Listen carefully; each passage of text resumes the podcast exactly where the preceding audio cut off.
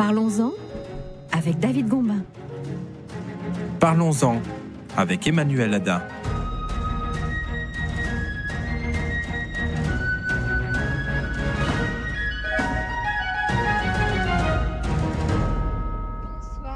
Bienvenue à tous euh, sur Cannes, la radio publique israélienne. Ce soir, notre rendez-vous hebdomadaire, l'émission Parlons-en avec David Gombin. Oui, parlons-en donc euh, l'émission euh, qui confronte les idées et qui rassemble les gens. Emmanuel Ada, bonsoir. Comment ça va David? Très bien, merci. Alors ce soir, nous parlons d'un thème qui déchire la société israélienne. Il s'agit du thème du renforcement de la religion dans tous les domaines de la vie. Oui, en hébreu, il y a même un, terme qui a fait son apparition, en tout cas qui, qui revient très souvent ces derniers temps. Il s'agit du terme de adata, donc euh, du mot euh, date, la religion. Alors armée, éducation, état civil, à tous les niveaux de la société, à tous les niveaux en fait, la société euh, se religionise, en tout cas. Ça, c'est toi qui l'as inventé ce mot. ben, oui, c'est. mais, mais j'ai vu qu'il existe. Hein. Enfin, il Aussi existe. en français. C'est un, un, néologisme, mais il existe. Ok, alors faut-il euh, y voir une menace ou plutôt euh, l'expression d'une évolution de notre société? Dans la continuité de nos débats politiques, nous avons donc invité des représentants de deux partis, euh, un parti qui est au pouvoir actuellement et l'autre qui est dans l'opposition. Il s'agit donc du Likoud et du parti Yeshatid, avec donc deux représentants francophones qui nous ont fait le plaisir de venir nous visiter en studio. Merci à vous. Merci à vous. Donc, euh, merci à vous pour votre invitation. Alors, Cathy Reutemann pour euh, Yachatid. Oui, responsable de la section francophone. Voilà, c'est dit. Et Michael Lev pour le Likoud. Bonsoir. Bonsoir. Bonsoir à tous les deux. Bonsoir. Alors tout d'abord, je vous propose en guise d'introduction de présenter euh, vos partis respectifs et comme nous sommes très galants, nous allons donner la parole aux femmes. Cathy Reutemann, alors le parti euh, Yeshatid, euh, c'est le parti présidé par Yair Lapid, un parti centriste qui est perçu principalement comme un parti laïque. Je, voudrais faire d'abord en hébreu, enfin en France ou en Israël, le mot laïque ne veut pas dire la même chose. C'est vrai. Nous, nous venons de France. En France, le mot laïque en général veut dire séparation de l'État et, de la religion mhm. et de la religion. Ici, on emploie le terme laïque pour plutôt pour dire tout ce qui n'est pas orthodoxe, parce que beaucoup de gens qui sont euh, traditionalistes, etc., se disent laïcs, mais ils sont quand même religieux dans mhm. nos critères euh, francophones. Donc c'est très difficile d'employer le mot laïque. Je suis toujours très prudente. Alors nous, nous sommes au niveau de la religion un parti, je n'aime donc je n'emploierai pas ce mot-là, mais nous sommes un parti qui pense que le judaïsme doit être pluraliste et que nous sommes l'État d'Israël et le pays de tous les juifs et de toutes les tendances et de toutes les obédiences. Et c'est là justement qu'il y a des problèmes parce que nous pensons qu'il y a pour le moment un monopole des orthodoxes sur la vie religieuse dans le pays. Je vais prendre l'exemple du mur euh, des lamentations où on avait proposé ou ça avait été voté et accepté qu'il y aurait une partie mixte pour les conservatives et pour euh, tous les, tous les toutes les obédiences comme les libéraux qui, qui prient hommes et femmes ensemble. Et ça a été annulé par le gouvernement en place, le Likoud qui est en face de moi. Ah, le représentant est en face de moi. On vous donnera l'occasion de, de, réagir, Michael Mais tout d'abord, moi, c'est une question sur le, le parti même euh, donc, qui est présidé par Yair Lapid, euh, Yair Lapid pardon. Son père, Tommy Lapid, euh, était, on va dire, même l'incarnation même justement de, ce, de cette laïcité et de même, même je crois qu'il se déclarait agnostique. Est-ce qu'on retrouve cette identité-là dans le parti On ne retrouve pas cette identité-là, justement parce que le mot pluraliste est important chez nous. Et donc, Yair Lapid ne se déclare pas agnostique, ne se déclare pas laïque euh, dans le sens français du terme.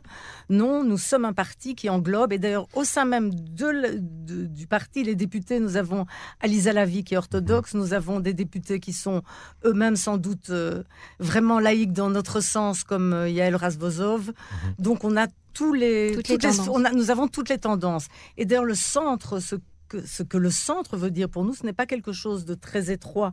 Je suis en train de faire une démonstration avec les mains que vous ne voyez sûrement pas. Ça voilà, ça, se voit nettement moins. Mais le centre n'est pas quelque chose de très étroit, coincé entre la gauche et la droite. Le centre est quelque chose qui englobe tout ce qui est bon à gauche et à droite, c'est quelque chose justement de très large qui se veut fort et représenter le plus possible de citoyens sauf les extrémistes. Mhm. Alors passons euh, peut-être maintenant euh, au Likoud. Alors le Likoud, c'est une autre histoire. Euh, historiquement, le Likoud est plutôt un parti laïque, en tout cas, il n'est pas un parti religieux. Il a été notamment symbolisé par le mouvement engendré par Jabotinsky et ensuite par Menachem Begin.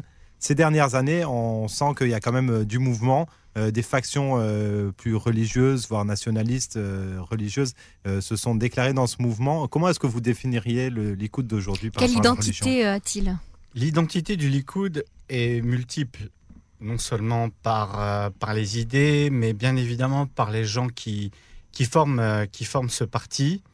C'est un parti euh, libre où les, les élections et les des primaires y sont libres et tout à chacun est donc libre de s'y inscrire et 16 mois plus tard, après son inscription, de voter et de participer à des primaires qui sont libres. C'est pour ça que nous avons des ultras euh, non religieux, des ultras laïques, on mhm. va dire, entre guillemets, puisque je partage le point de vue de Cathy là-dessus. Mais aussi, nous avons euh, des chassidim, des ultras orthodoxes. Nous avons vraiment de, des gens de toute la société qui sont euh, représentés au Likoud. Et comme c'est un parti libre et, ben, et qu'il est en plus au pouvoir depuis, euh, depuis déjà longtemps, bien évidemment, nombreux groupes d'intérêt, plus ou moins bien intentionnés, euh, s'intéressent à, ce parti, s'y inscrivent et font leur travail finalement de, citoyens. Et je peux vous dire que c'est passionnant parce que ça permet finalement à, à toutes les franges de la société de pouvoir partager, de pouvoir bâtir ensemble malgré euh, les, différences, non pas malgré, mais même grâce aux différences. Alors, ce qui Allez-y, Cathy, vous voulez réagir à ça? Enfin, ce que Michael vient de dire est très beau théoriquement. Mais dans les faits, ce qui compte dans le Likoud, et ça se voit tous les jours dans notre vie quotidienne, sont les accords de coalition.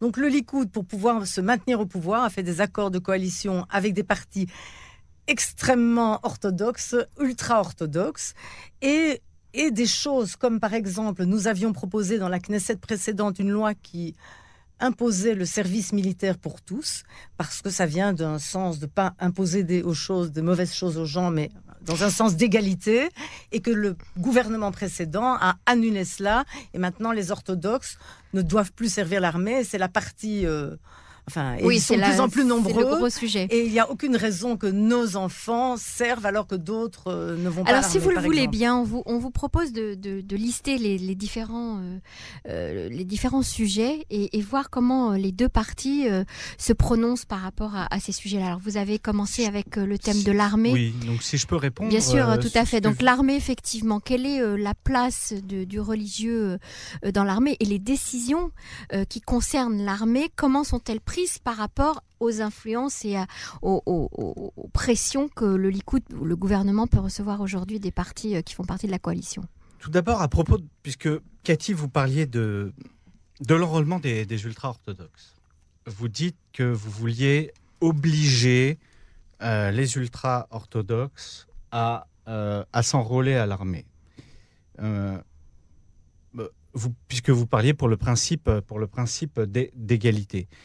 Euh, je suis euh, très attaché à la liberté, l'égalité, la fraternité.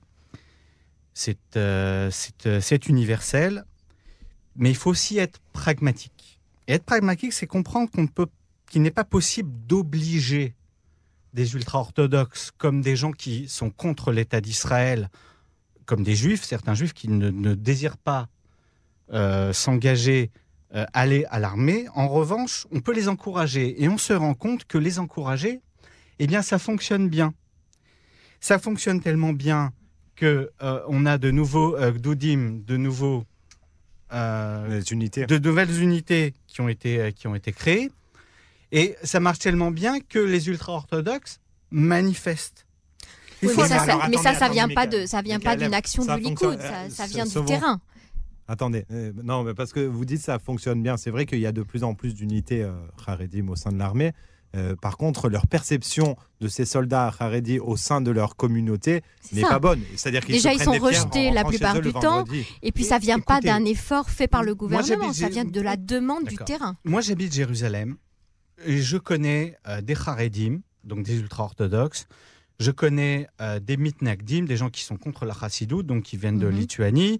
Je connais des chassidim aussi j'ai étudié euh, la Torah avec euh, toutes les franges, que ce soit de réformés jusqu'à ultra-orthodoxes.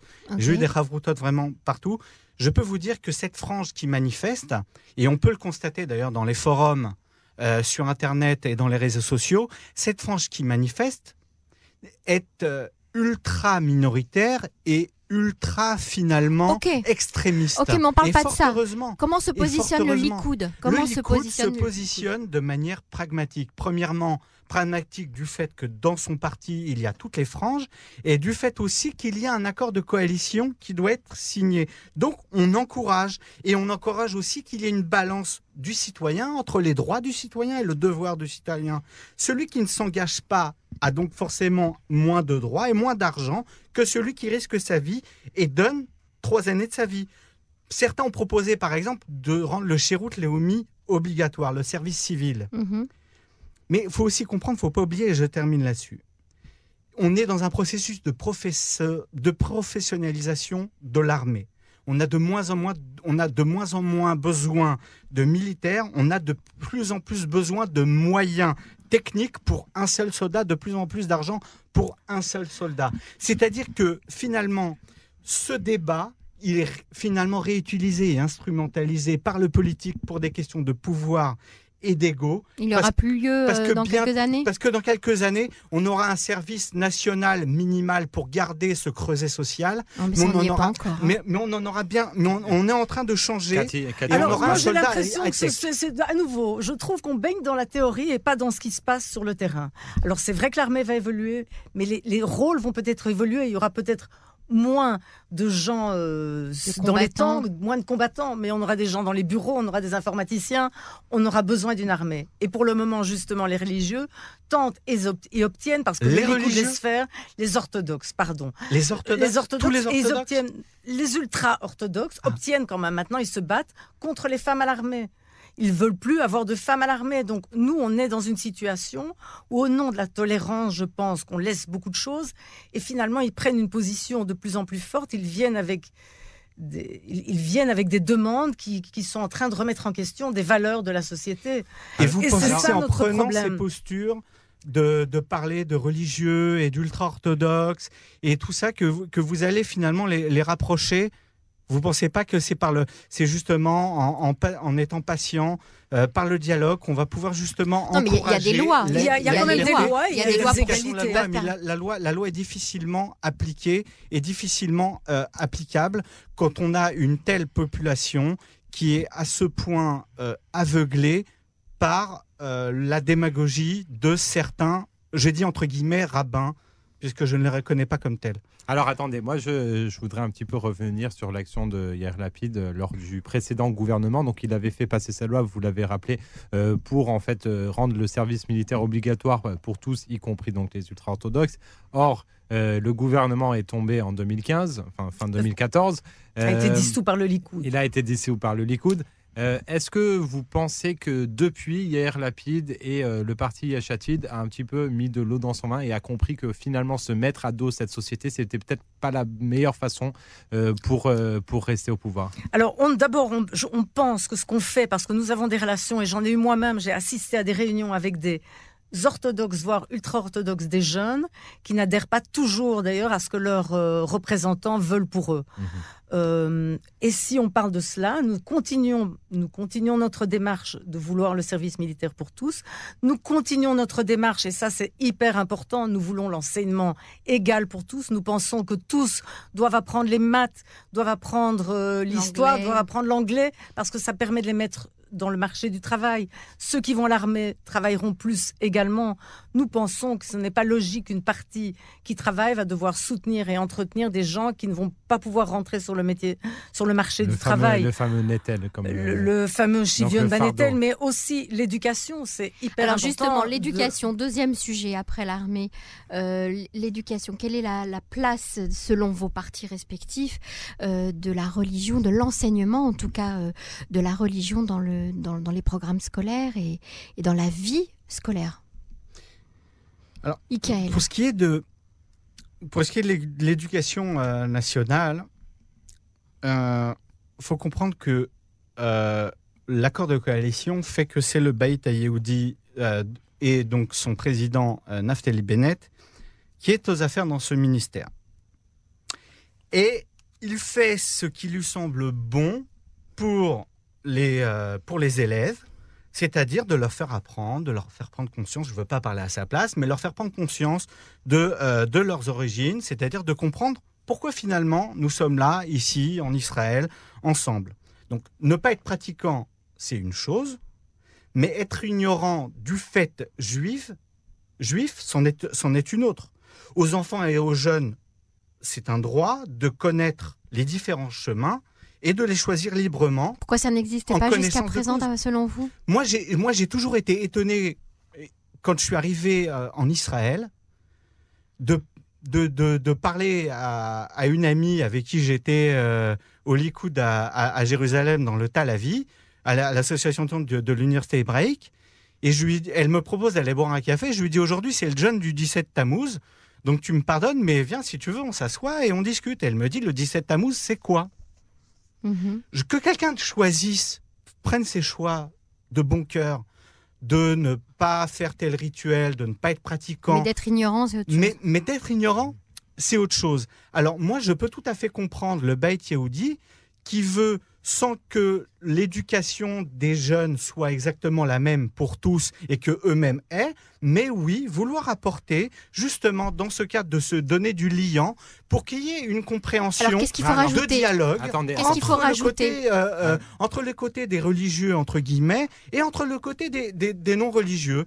Donc, euh, qu'est-ce qui manquait dans, dans, les programmes scolaires justement sur cette identité juive que il manquait l'expérience juive aller dans une synagogue, faire un Shabbat, euh, euh, euh, faire les fêtes, voir les processions, voir comment, voir les rituels, parler un peu des, différents justement courants de pensée, participer un peu à ce débat pour pouvoir finalement en fait comprendre et s'identifier avec la personne qui est les pratiquantes et justement pour pouvoir apaiser, les débats. Et, c'est en Alors, moi, ce que, ce que, je trouve intéressant, c'est que donc, dans le précédent gouvernement, au sein de la précédente coalition, le ministre de l'Éducation s'appelait euh, Rav Shai Piron, qui était donc de Yachatid. Il s'agissait d'un religieux. Lui n'avait pas euh, pensé euh, nécessaire, en tout cas, mhm. d'intégrer tous ces, d'intégrer donc toutes ces matières. Il faut rappeler qu'il y a deux choses. Il y a la hadata, la religionisation que l'on voit, que l'on que l'on voit, euh, c'est-à-dire euh, les, matières qui deviennent euh, obligatoires, comme comme vous l'avez dit, Mourechet, ce qu'on appelle la tradition. Et puis il y a également toutes sortes de, de adata qui est elle est un peu plus cachée, qui se trouve dans d'autres matières, dans la physique, dans les maths, dans dans notre pourquoi est-ce que vous pensez que le Rav Piron n'a pas fait ce que, ce que Naftali Bennett a fait par la suite? Quelle est la différence? Parce que le Shai, Piron, qui était d'ailleurs une personne exceptionnelle, euh, pensait d'abord qu'il fallait un enseignement de base pour tous et que l'école est là pour ça. Nous enseignons, enfin nous étions pour l'enseignement et nous le sommes toujours de l'enseignement du judaïsme, de notre histoire, mais pas spécialement imposer les pratiques religieuses qui sont différentes. Il y a tellement de mouvances, d'obédience et de culture même. Chacun selon sa culture, le pays d'origine à différentes sortes de cultures. On ne va pas imposer dans les écoles de la pratique. Mais ce qu'on s'est rendu compte maintenant, il y a eu un rapport en juin 2016, que le problème ne venait pas spécialement au niveau de l'État, donc l'enreligieusement mhm. ne venait pas euh, de, l'État, mais venait de, de groupes, d'associations comme par exemple Rabad, ils ont des groupes de jeunes qui font leur service civil et qui, viennent dans les écoles. Ça arrange très bien les directeurs d'école parce qu'ils proposent un, programme de fin d'année, ils proposent des activités et eux rentrent dans les écoles et sont non contrôlés par l'État. Alors nous, ce qu'on dit au parti Échatide, on n'accepte pas. Parfois sont financés? Ils sont non, ils sont pas financés par l'État. C'est pour ça qu'on quand on dit qu'il n'y a pas d'enregistrement au niveau de l'État, ce n'est pas financé par l'État. Ils viennent sur leur propre fonds, mais c'est une forme de propagande. Ça, ça vous, correspond. Vous parlez d'associations, vous parlez d'associations, vous parlez des Chabad, mais il y a également une association qui fait aussi un, travail comme ça euh, énorme et qui prend beaucoup beaucoup de place. C'est le Keren Ayedidout. Et le et soit, et, bien, et nous sommes pour qu'aucune association ne puisse rentrer apporter un programme aux élèves sans qu'il y ait un contrôle et un processus. demain, on peut avoir des évangélistes qui rentrent dans les écoles n'importe quoi. On pourra avoir n'importe quoi. Donc nous sommes pour un contrôle total de l'État. Alors pour le moment, il y a une commission, il y a un rapport en 2016 qui a décidé que d'abord les directeurs d'école étaient obligés, que ces cours en plus, mais ça les parents ne le savent pas, sont facultatifs puisqu'ils ne font pas partie du programme, mais ils sont quand même là dans les écoles Euh, les cours sont facultatifs. Les directeurs d'école sont censés le dire aux parents. Et les parents qui ne le souhaitent pas ne sont pas, ne sont pas obligés de mettre leurs enfants dans, dans ces écoles. Moi, je trouve que ça doit aller, le parti pense que ça doit aller plus loin. On doit tout simplement interdire tout ce qui n'est pas contrôlé mais le programme scolaire tel qu'il existe aujourd'hui sur l'enseignement de l'identité juive, de, la tradition, etc., le parti euh, Yeshati, de, je dirais, OK avec ça. On, y a pas on est OK que l'enseignement soit juif, que l'enseignement enseigne le judaïsme. Euh, ce qu'on n'a pas, c'est une étude exacte si les livres de... Parce que y a, la presse a, largement diffusé que les livres scolaires avaient été changés. On a, je n'ai pas trouvé, que j'ai fait l'enquête euh, suite à la demande de venir, on n'a pas trouvé, j'ai parlé avec des députés qui s'en chargent, et qui sont dans la commission, on n'a pas la preuve exacte que les livres scolaires ont été changés. Il mmh. semblerait que tout tout ce qui se passe vient de groupes qui, qui viennent dans les écoles. Donc c'est pas le programme scolaire. L'éducation juive est forcément informelle, mhm. puisque on apprend à être juif, non pas uniquement et surtout et, non pas uniquement en ouvrant un livre, bien évidemment qu'on l'apprend aussi comme ça, mhm. mais c'est surtout en vivant, en, en expérimentant le fait, le, le, fait juif. Et c'est en fait finalement c'est cela qu'a ajouté euh, qu'a ajouté le Beit Yehoudi. Mais je vais vous poser une question bête, une petite question bête. Les, juifs de diaspora qui étudient, les enfants qui étudient dans les écoles juives euh, en diaspora, euh, ils ont un, ils ont un ils reçoivent un enseignement juif traditionnel, mais ils ne reçoivent pas particulièrement une pratique quelconque de, de cet enseignement et ils n'en sont pas moins juifs ou pas moins religieux que les Israéliens. Donc je ne vois pas pourquoi il faut rajouter du non formel. Euh, je voudrais comprendre, c'est-à-dire le but de rajouter du non formel dans l'enseignement. Eh bien, je vous invite à lire euh, le merveilleux livre de Idriss Aberkan qui s'appelle... Euh, Qu'on aimerait beaucoup d'ailleurs interviewer sur Cannes.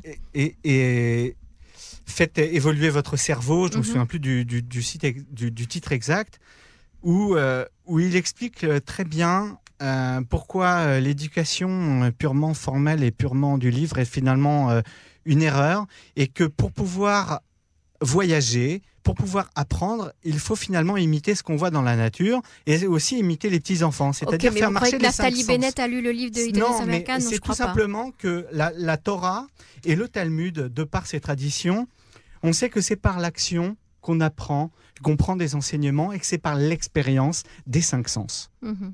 Et moi j'ai moi j'ai une question, une, dernière question peut-être avant de passer au sujet euh, suivant. Il existe en Israël donc deux types euh, d'écoles, euh, les écoles religieuses, même l'artidati, et les écoles non religieuses, même trois vous dites. Oui, parce qu'il y a les écoles orthodoxes. Et les écoles orthodoxes, évidemment. Mhm. Et les écoles musulmanes aussi extrémistes. Il se trouve que, il se trouve que l'une des, lois fondamentales, l'une des lois fondamentales d'Israël euh, traite, l'une des lois fondamentales d'Israël traite de la liberté de religion. et il se trouve que la, de croyance. Et il se trouve que donc tout citoyen est également libre de ne pas croire. Bien sûr. Pourquoi est-ce que, disons, des parents qui, qui souhaiteraient envoyer leurs enfants dans une école donc non religieuse devraient recevoir ce type de, de, contenu Pour la même raison que euh, je pense qu'il faille encourager les, euh, les, les, écoles ultra-orthodoxes à enseigner les maths et la physique et la science. Les matières profanes. C'était les matières, les matières profanes. Mhm. Mhm. Pourquoi? Parce que euh, il, faut que, il faut créer finalement un citoyen euh, euh, qui, soit, qui soit libre de ses choix, qui soit libre de croire et de ne pas croire. Mais s'il ne connaît que croire ou s'il ne connaît que ne pas croire, et eh ben finalement, il n'aura pas de libre arbitre. Là, j'aimerais quand même répondre, parce que les écoles dites laïques en Israël ne sont quand même pas laïques à ce point-là. On apprend le judaïsme, on apprend l'histoire juive, on, apprend la Bible. Ignare. Et le cas de votre ami qui ne savait pas ce que c'était qu'un jeune, c'est quand un enfant n'est pas intéressé par une matière, il peut s'asseoir des heures au cours et il ne s'en souviendra pas. Donc ce n'est pas lié à ce qu'on enseigne ou pas. Et puis ça, ça fait partie de la pratique. Et j'aurais voulu quand même dire un petit quelque chose sur le parti échatite qui est toujours considéré par les gens comme anti-religieux parce qu'on veut, entre guillemets, imposer l'enseignement euh, des maths, de l'anglais, de l'histoire. Nous pensons d'abord que c'est une bonne chose de pouvoir donner cette culture à tous les enfants, mais ce que je voudrais dire à tous les auditeurs qui sont peut-être religieux, depuis quand, depuis quand le judaïsme s'opposait-il à la culture? Les, plus grands rabbins dans le passé, le rabbin Rav Kook était médecin, ils avaient étudié les sciences, Maïmonide, euh, Narmani, tous ces rabbins étaient tous des médecins, étaient tous des scientifiques. Et le Maharal était le plus grand mathématicien de sa Et le Rabbi Lubavitch voilà. Ah, donc c'est une nouveauté maintenant et nous ne voulons pas le laisser faire pour ces enfants qui n'ont plus le choix parce que quand on n'a pas appris à, qu'on n'a pas eu accès à toute cette connaissance, quand on, dit adulte, on n'arrive même plus à avoir le choix parce qu'on ne sait même pas qu'il existe. Nous ne voulons pas non plus le, euh, le, laisser faire, mais nous ne pouvons pas l'imposer, nous pouvons que encourager. Il n'est pas possible d'exiger de la même façon qu'il n'est pas possible d'exiger à des écoles laïques l'enseignement euh, du Talmud et, euh, et, du judaïsme en général avec ses halachot et ses lois, de la même façon, il n'est pas possible d'exiger et de forcer des écoles ultra-orthodoxes, malheureusement, à, à l'enseignement du, profane. Ce qui est, oui, c'est une erreur de ne pas enseigner le profane, mais il faut, il faut le, le Même à des écoles qui reçoivent des deniers de l'État on ne peut pas voilà, imposer. Parce qu'ils font partie du gouvernement. Et donc, comme ils font partie du gouvernement, et on va parler tout à l'heure justement du, je pense, du, mode de scrutin, mais, euh, mais comme ils font partie du gouvernement, eh ben, ils prennent leur part du gâteau, tout simplement. Oui, mais on ne peut pas leur imposer les mêmes règles que pour les autres Non, parce que si on leur impose, eh ben, ils vont euh, quitter le gouvernement et nous aurons tous les deux ans des, euh, des, Donc c'est euh, une des forme élections. de manipulation. absolument. On va passer à, on va passer non, mais attendez, parce que vous savez qu'il y a des jeunes orthodoxes qui ont intenté un procès à l'État, tout un groupe, ils se sont, parce qu'on ne leur a pas donné ce que on pense qu'ils devaient, qu devaient, recevoir de l'éducation. C'est un droit fondamental. Si on se considère comme un pays moderne, on est censé de donner, et même ce n'est pas pour rien que dans les pays d'Europe, l'enseignement est obligatoire. J'irais même vous dire, il y a la déclaration universelle des droits de l'enfant, où il est clairement écrit qu'il faut instruire un enfant à lui donner pour pouvoir bon, ça vous êtes d'accord tous les deux. Ça c'est sûr. que le Likoud pour rester au pouvoir cède à des choses qui ne sont pas qui ne font pas partie du droit universel et qui sont contre des valeurs universelles. Alors ne vous inquiétez pas vous allez continuer à débattre sur un autre thème qui est euh, tout aussi euh, polémique. et polémique il s'agit donc euh, du Shabbat du, euh, du Shabbat en Israël. Euh, du respect du Shabbat. Du respect du Shabbat. Parce que le Shabbat, c'est formidable en oui, soi. tout le monde est d'accord sur ça. Alors, ces, derniers, euh, ces dernières semaines, on a beaucoup parlé notamment de l'ouverture des commerces le Shabbat. Quelles sont les positions de vos différents partis sur ce sujet? Et, les, et les, aussi le, tout ce qui est bus, etc. Oui, ça, on en, on en parlera ça, après. Ça, va avec. Pas, ok. Alors, Alors notre députée Alisa Lavie est en train de préparer une loi, enfin la loi est déjà prête, nous allons la soumettre euh, tout bientôt. Ah, euh, sur le Shabbat, nous allons proposer un Shabbat pour tous les citoyens, c'est-à-dire qui proposerait, en premier, je parle des transports publics diminués, euh, enfin pas diminués, pas dans le sens... service minimum? Service minimum, qui permettrait à tous les gens qui d'abord n'ont pas les moyens d'avoir une voiture, parce qu'aujourd'hui, il y a plein de jeunes qui sont presque obligés, après 18 ans, d'avoir une voiture pour pouvoir se déplacer le Shabbat. Nous voulons. On en voit les résultats. D'abord, et Alisa Lavi, je tiens à préciser, est elle-même religieuse et orthodoxe, elle-même Shomeret Shabbat, elle, euh, elle, elle, pratique, enfin, elle, garde, le Shabbat. Elle garde le Shabbat et elle-même va proposer cette loi parce qu'elle parce qu'elle part d'un point de vue que le Shabbat doit être pour tous et pour tout un chacun. Nous avons eu beaucoup de réunions de parti avec toutes les différentes personnes où elle a entendu tout le monde pour pouvoir créer cette loi. Et donc la loi va permettre des transports le Shabbat, évidemment, dans Meacharim, il n'y aura pas d'autobus, mais ça dans permettra... Dans toutes les villes d'Israël? Dans toutes les villes qui le, qui le, qui le souhaiteraient ou qui auraient une demande, mais que pour permettre à tous les enfants qui n'ont pas 18 ans d'aller à la mer s'ils le souhaitent, d'aller dans les lieux euh, d'aller visiter tourisme, ses parents, d'aller visiter ses parents et sa famille sans être obligé. Des, de la famille malade. Oui, les malades, des personnes quel que soit, et, et, mhm. même pour les loisirs, aller dans les mhm. parcs publics qui sont ouverts le Shabbat nous sommes pour l'ouverture des commerces dans les villes qui le souhaitent, parce qu'il y a un public et qu'il y a une demande. Donc, ce qui est plus ou moins le cas aujourd'hui, en fait euh, ce qui est le cas aujourd'hui à Tel Aviv, mais à Ashdod, où il y a certaines villes où il y a des vrais problèmes. Mhm. Et aussi l'argument en général religieux, c'est que ce n'est pas social d'ouvrir le Shabbat parce que des gens vont travailler. Et la nuit. Et ceux qui travaillent la nuit en semaine on peut laisser, on n'obligera jamais un religieux à travailler. Quand les épiceries sont ouvertes 24 heures sur 24, 7 jours sur 7 à Tel Aviv, il faut de toute façon faire des tournantes. Eh bien, les religieux ne travailleront pas le Shabbat et certains jeunes préféreront travailler la nuit. Des mamans avec des enfants, a priori, travailleront la journée. Donc, de toute façon, au niveau social, le travail se répartit en fonction des besoins des gens. Donc, l'excuse de dire on ne peut pas ouvrir de commerce le Shabbat, n'est pas juste. Puis il y a des gens qui ne, qui ne gardent pas le Mais Shabbat. en respectant qu'il y ait des quartiers, en respectant qu'il y ait des quartiers religieuses qui ne souhaitent pas euh, ouvrir le Shabbat. Et je, je, tiens à donner un exemple magnifique à Tel Aviv. À côté de la grande synagogue, il y a un resto très mode et très branché. Mhm. Et ils sont tombés sur un accord. Et ça, c'est pour moi un exemple de vie et de vivre ensemble. Et l'accord est que le Shabbat, le resto est ouvert, mais ne met pas de musique. Il met la musique, à... il ouvre la musique uniquement à la sortie du Shabbat. Uniquement à la sortie du Shabbat.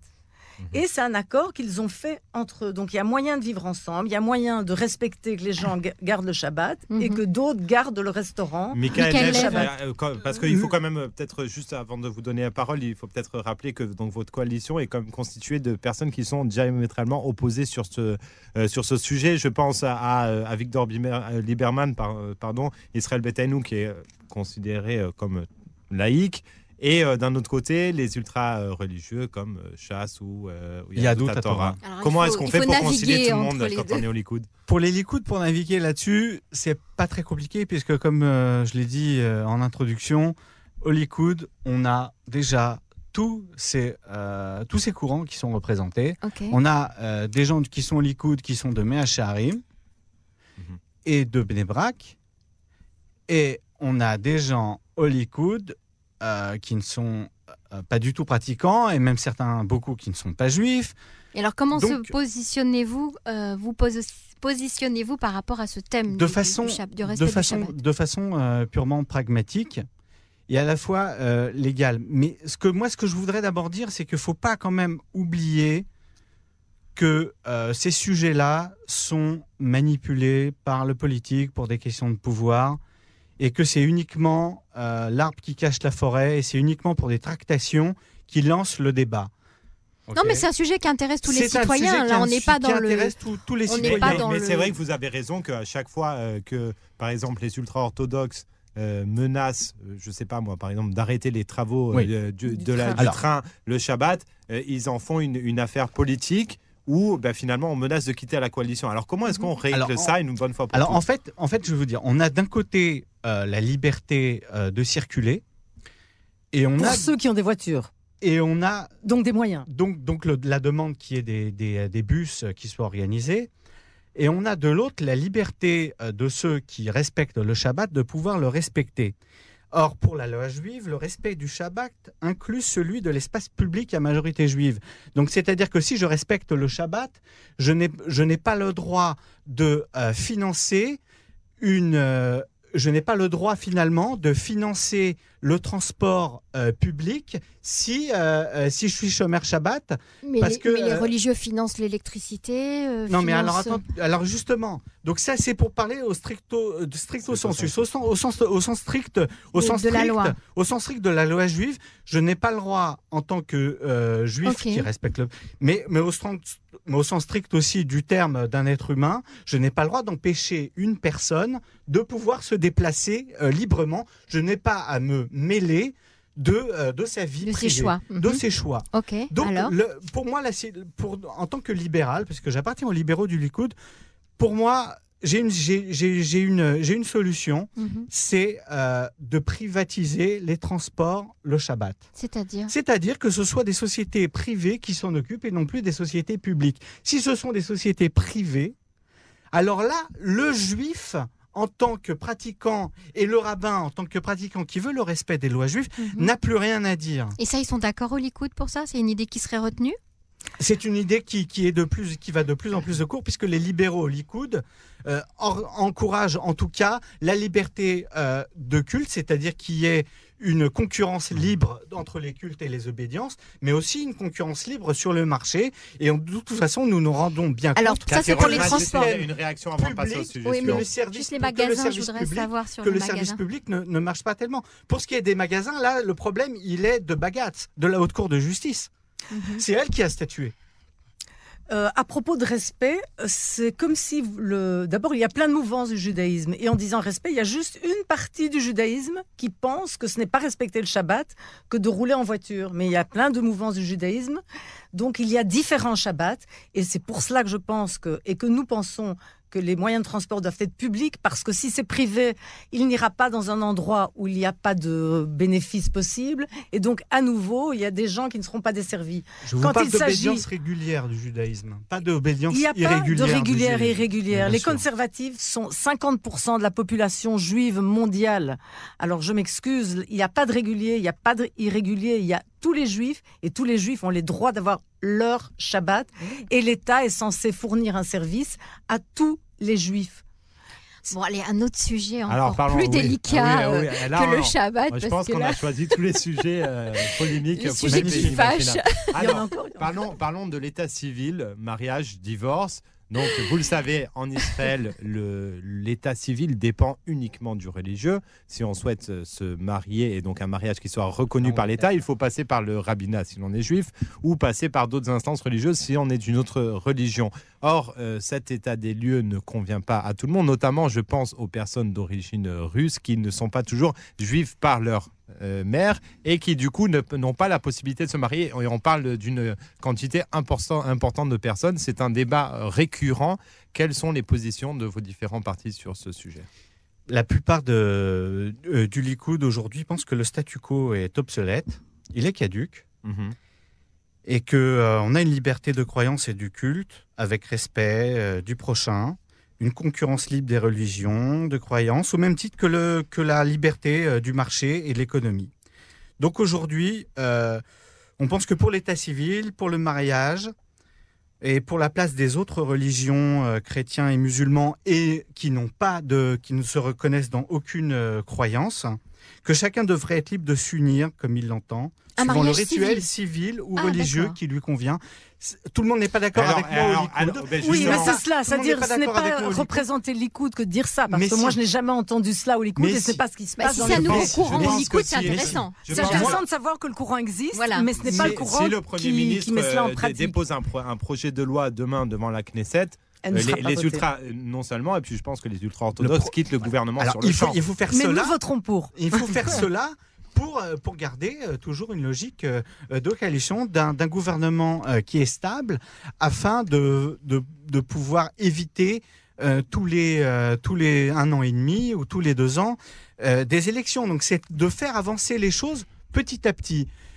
pour ma part et pour la part de beaucoup de mes amis qui soient pratiquants ultra-orthodoxes ou non pratiquants, nous pensons tous qu'il doit y avoir un mariage civil et que celui qui choisit de se marier selon un mariage civil se marie en un mariage civil. Celui qui choisit un mariage religieux. c'est important de savoir qu'il y a une voix au Likoud qui parle comme ça aujourd'hui.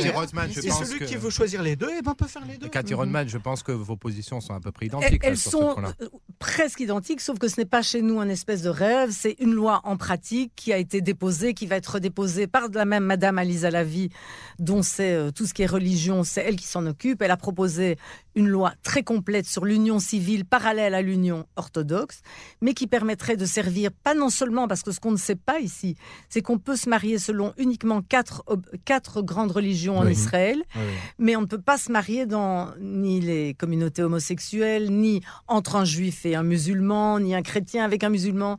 Tout ça est interdit, mais même aussi un Cohen qui voudrait se remarier avec une divorcée ne peut pas, ou même un juif qui est reconsidéré par la halara comme juif, mais qui mais dont l'obédience euh, orthodoxe ne convient mhm. pas, ne peut pas se marier en Israël. Et donc, ce qui est dramatique, c'est qu'il y a de plus en plus de gens qui vont à Chypre ou à l'étranger se marier. C'est scandaleux. que ça se passe comme ça.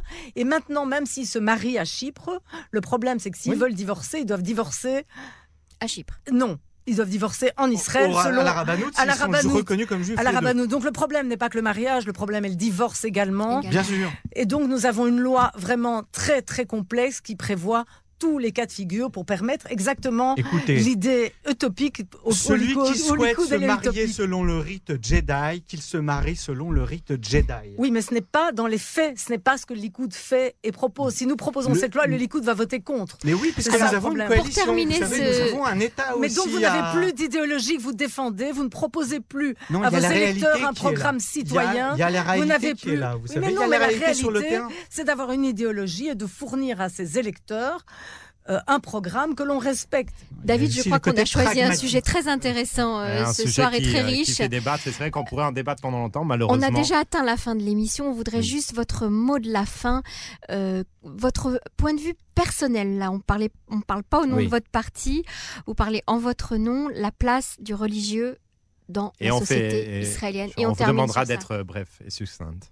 Vas-y, je t'en prie. Moi, personnellement, personnellement, je suis pour un État laïque complet comme en France. Séparation du religieux. Séparation du religieux avec l'État. Ce qui n'est pas aujourd'hui exactement comme je l'ai décrit la position de, votre parti, de mon parti. Mais moi personnellement, mais c'est vraiment personnel. C'est hein. important. Mais comme important je suis euh, responsable de la section francophone, je préfère préciser que ce n'est que mon opinion. Je ne suis censée.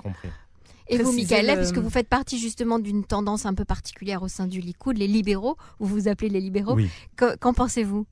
Mais écoutez, euh, moi, je viens aussi d'une famille où je suis le seul pratiquant.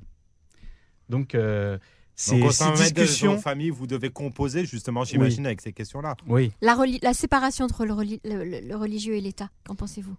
Euh, Écoutez, religion au sens large du terme, c'est relier les hommes et les cœurs entre eux et l'homme avec et l'homme avec et l'homme avec Dieu. Moi, je pense qu'il faut savoir d'où l'on vient, où on est et où on va. Savoir le comment ne suffit à personne. Il faut aussi savoir pourquoi et donner du sens à sa vie. Ne savoir que le pourquoi est vain sans en expérimenter le comment dans tous les domaines de la vie. Encourager à sortir de tous les, ghettos et les dogmes, c'est toujours ce que je me dis qu'il fallait faire. Mais il faut le faire lentement, sûrement, par le dialogue. Et pourquoi? C'est pourquoi je vous remercie beaucoup de nous avoir invités. Donner du sens à la vie, bah, ça sera le mot de la fin. Merci très jolie fin. Merci à vous Alors, deux. donnons du sens à la vie. Cathy Rothman, Michael Lev, merci, d'avoir été avec nous. Merci de nous avoir invités. Bonne soirée.